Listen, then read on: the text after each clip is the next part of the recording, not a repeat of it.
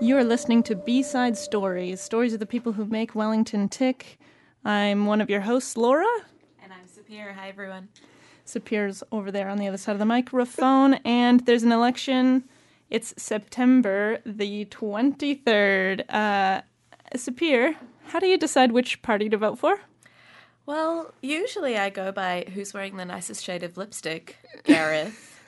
No, I'm joking. Um, I like to I like to watch you know the candidates speak. I try and make it to public meetings, and um, failing that, watch them on on the news and things like this. But it's hard. It's really hard picking who to vote for. It's it's a bit tricky picking who to vote for when there's new parties or new leaders or things just get a bit complicated. Parties disappear. United Future, RIP. Sad, sad, sad. Uh, so if if you don't just want to ask your mom or vote the same way you did last time because you want to do your good democratic duty, there are a few resources out there to help you decide how to vote. A lot of them are online, and one of them is this new site hosted by the spinoff, and it's called Policy. Um, I've got one of the creators of Policy on the line. Hi, Chris. Can you hear me? Yes, I can. How are you? Hey, thanks for joining us, Chris. Um, Chris is going to tell us about policy and, and how it works and how you can use it to maybe inform your vote this election season. Um, Chris, first off, wh- what's your job at uh, involved with policy? So my role at policy, um, I sort of do a lot of the background work. So um, we have a team of guys working on content. We have designers. We have web developers, and my role is trying to pull it all together, make sure it works, um, that we have the funding that we need to get it live, that our sponsors um, are on board. We work, we work with the Electoral Commission um, to get them on board, and my role is sort of working in the back, pulling all of that together. Okay, cool. So uh, it it is quite important who creates these kind of sites because, like, if there's any perception of bias, then people don't really want to use it. So, who created it? So the team, it's a team of young New Zealanders. None of us are members of political parties or in any way politically aligned with uh, what you might call you know, establishment institutions we were all we all met really about five years ago. We were working on Salient magazine up at Victoria University of Wellington together in 2012, and the project directors Asher Emanuel and Ollie Neas and our creative director uh, Rachel Reeves were um, the editors and the designer up there you know, five years ago. And since then, we've been trying to find ways to to use the skills that we have uh, in journalism and the interest that we have in policy and politics to make it easier for people to be informed about their vote. And so, four or three years ago at the last election, mm-hmm. um, the team was behind a publication called Ours, which showcased the voice of young people um, and asked the parties about issues affecting young people. And that was published in the New Zealand Herald for five weeks leading up to the election. Cool. And this time around, we thought, you know, how what can we do um, what can we do for 2017? And we looked at what the gaps were in terms of people trying to inform themselves to vote, and we thought you know there's a real important space for a tool that allows people to simply and easily compare party policies. Okay, and and that's what the the Policy website is designed to do. Um, like there, there's a few other sites out there like On the Fence and Vote Compass, where you you get a sort of slider and you like get to decide how much you. Uh, you often get a question like, "Which do you like, the environment or money?" And then you have to just slide the slider and choose which one you like better. And I often just leave it in the middle because I can't decide. How is this uh, tool a bit different? Yeah, so the major difference is that we don't take a quiz-based approach um, because while those other tools do have have value in allowing people an easy way to kind of answer some questions and see where they end up, what's happening in the back end of, of tools like Vote Compass or On the Fence, so they're making a lot of uh, decisions about you know what it is, what the bal- what balance of values ends up to be a vote in a party, and it's a bit of a black box. Mm. How policy tries to be different is to take all of the publicly accessible information that parties themselves have released and put it all in one place and simplify it and make it easy to understand so that if there's a particular issue that you care about, because you know most people don't vote based on the aggregate or the average of all of their opinions on a party, they have a few issues that are really important to them, whether it's housing or environment or um, climate change whatever. We wanted somewhere that would put all the policies in one place so that people could go through at their leisure, see what everyone stood for, rather than, like you say, work with sliders across what are often kind of false dichotomies. Mm. Sure. So when you look at the policy page, um, it has different sections, and one of them is like the economy, and one of them is migration, and uh, one of them is the environment, and you can pick and choose which which collection of policies are important that you would want to include in the the overall um, pie that you're creating of which parties' uh, policies you seem to agree with and align with the most. Is that the basic idea of how it yeah, works? ex- exactly. So they're all there. They're all in one place. Um, and if you want, you can go for as little or as much detail as you want. Our editors have simplified everything down to a single sentence, but a simple double click gives you the why and the how and all the original source material. So there's something for the first time voter. There's something for the for the policy wonk, and then as you mentioned, you can favorite those policies and put them into um, your, your cart, if you like, of saved policies, and then see how they break down by party to just give you a sense of you know, where you align on, on particular issues. And what we're the, the, intention behind this is to be one tool in the arsenal of a voter in informing their vote. Um, people obviously make decisions for all sorts of reasons. Uh, we really firmly believe that one of those reasons should be policy, um, and there'll be other reasons that people will make uh, their choice on voting for, whether it's you know, it might be personality, it might be feel, it might be ideology, but we're trying to provide a solution for that policy area, um, which we think is you know, a pretty critical part of any election. Yeah, and you don't have to run all over the internet to try to scrounge up all the different policies for yourself. Exactly, and in the past, that was exactly what people had to do. There was we've heard a lot of feedback saying, you know, for the first time, I'm actually able to easily compare what people stand for. And if you think, you know, it took us until 2017 to be able to have that sort of resource in New Zealand, where we're quite surprised that no one did it first, and we're glad to be um, able to, to put this tool together for New Zealanders. And as far as we know, this is the first time it's ever been done in this way anywhere in the world. Fantastic. Um, now, do you pull all of the information from the party's manifestos, or or if somebody makes a speech and mentions something, do you then have to run on and, and add that to the website, or where do the policies come from? Yes, yeah, so they come from a range of sources. You're right in terms of party manifestos. That's one major source. Mm. Uh, speeches as well. We have a team of researchers basically crawling every party release, and we're fortunate to be powered by Scoop. We have an arrangement with them uh, to use all of the press releases, and Scoop's a really, really valuable resource for um, having all of that political release information all in one place. Um, so the researchers go through and flag that, and we make a call as to whether it's just something that was said in a speech or an actual policy.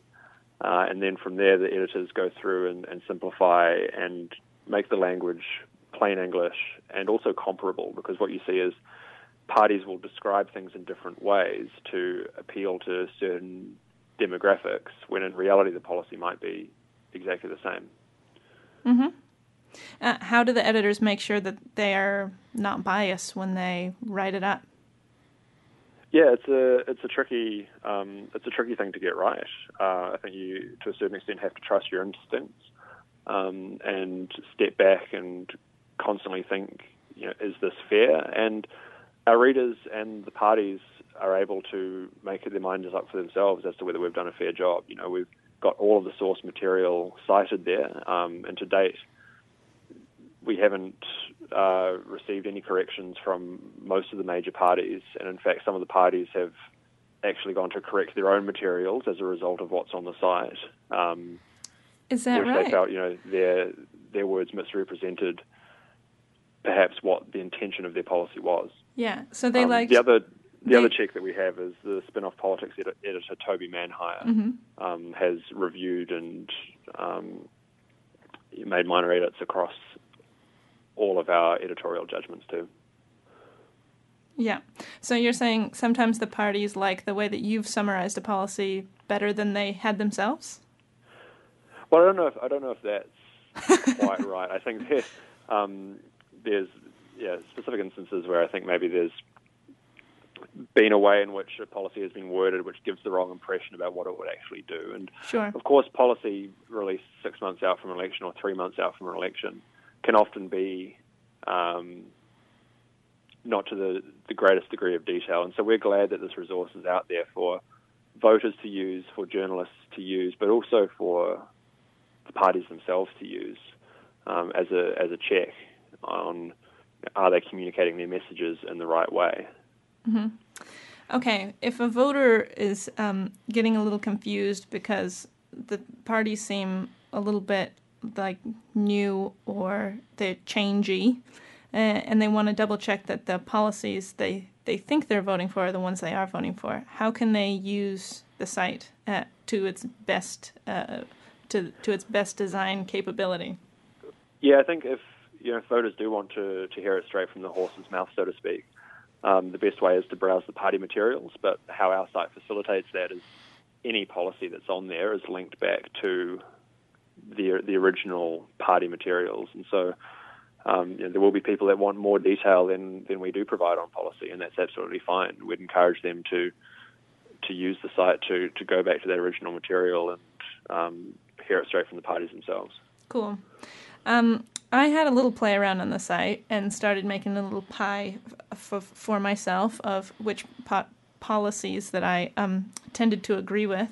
And um, I thought it was a really interesting exercise in looking at parties that I wouldn't usually consider voting for and giving them some love hearts on their policies as well. It's a little bit of an equalizer. Like when you look at everyone next to each other, you might find you really like an ACT Party policy as much as you like a Labour Party policy.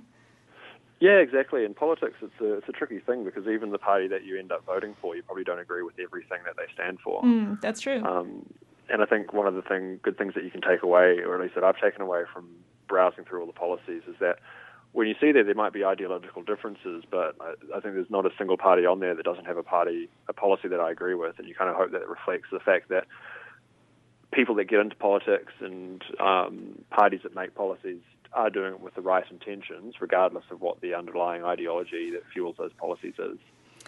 Okay, uh, another weird question. How did you decide which parties to include and which ones to exclude? So the parties that were included uh, were the eight that were polling above one percent or likely to have a seat in parliament based on current polls when we when we launched. Mm-hmm.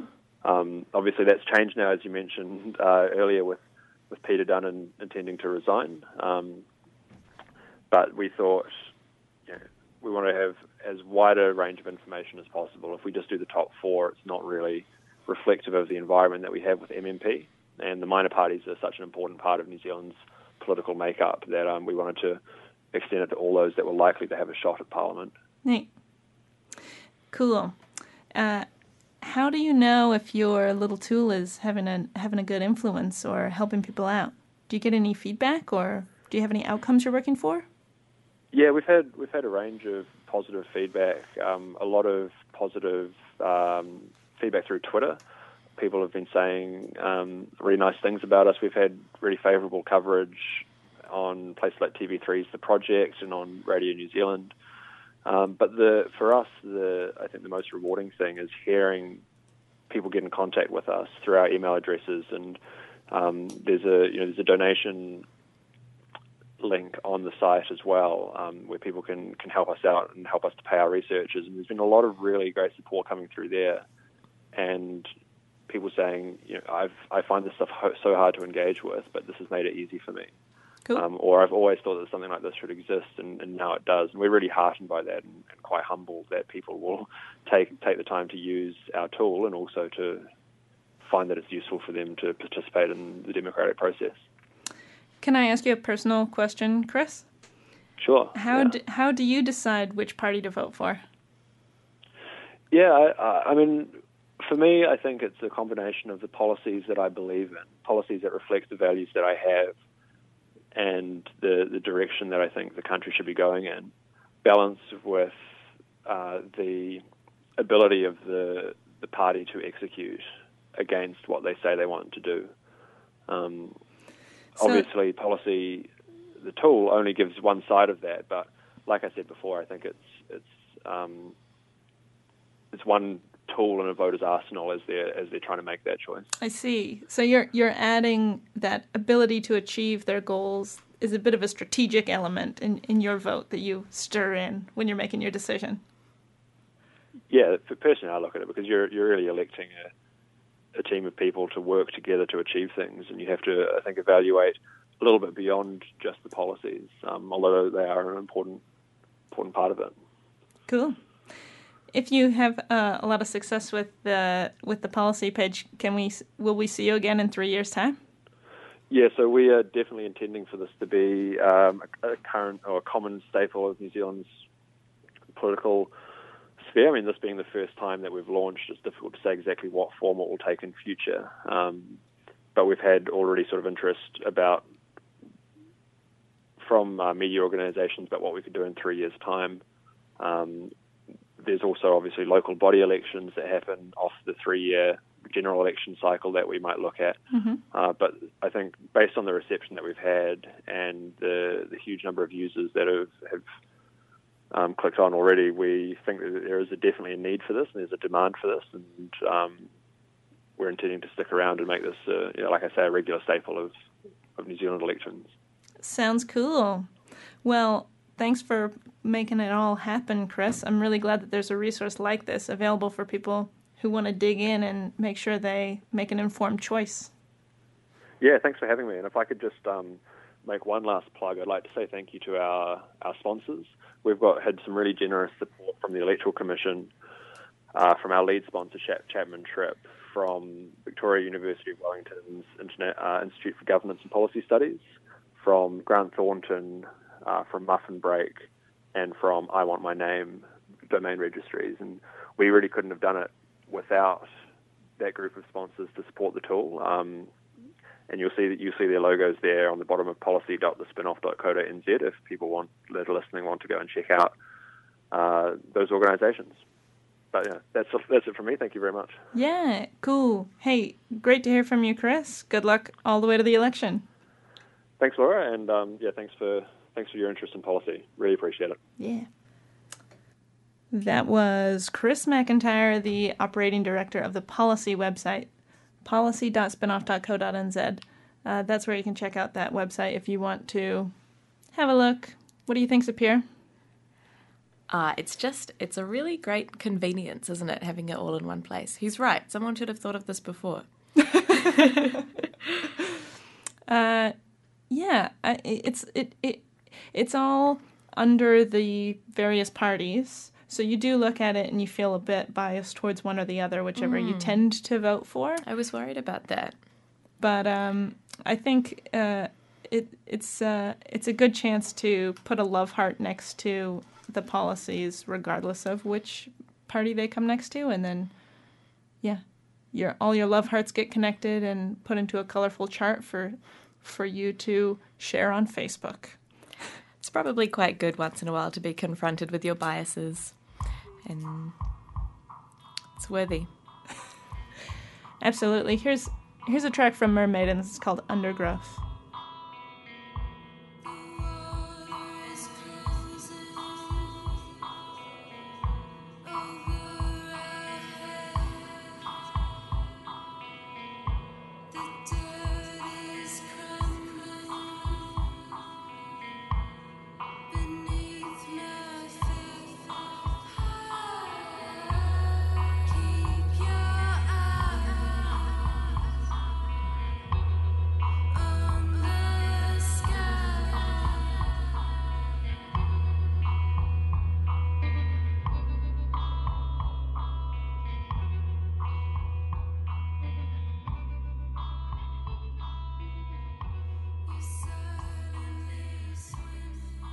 Wellington Access Radio 106.1 FM.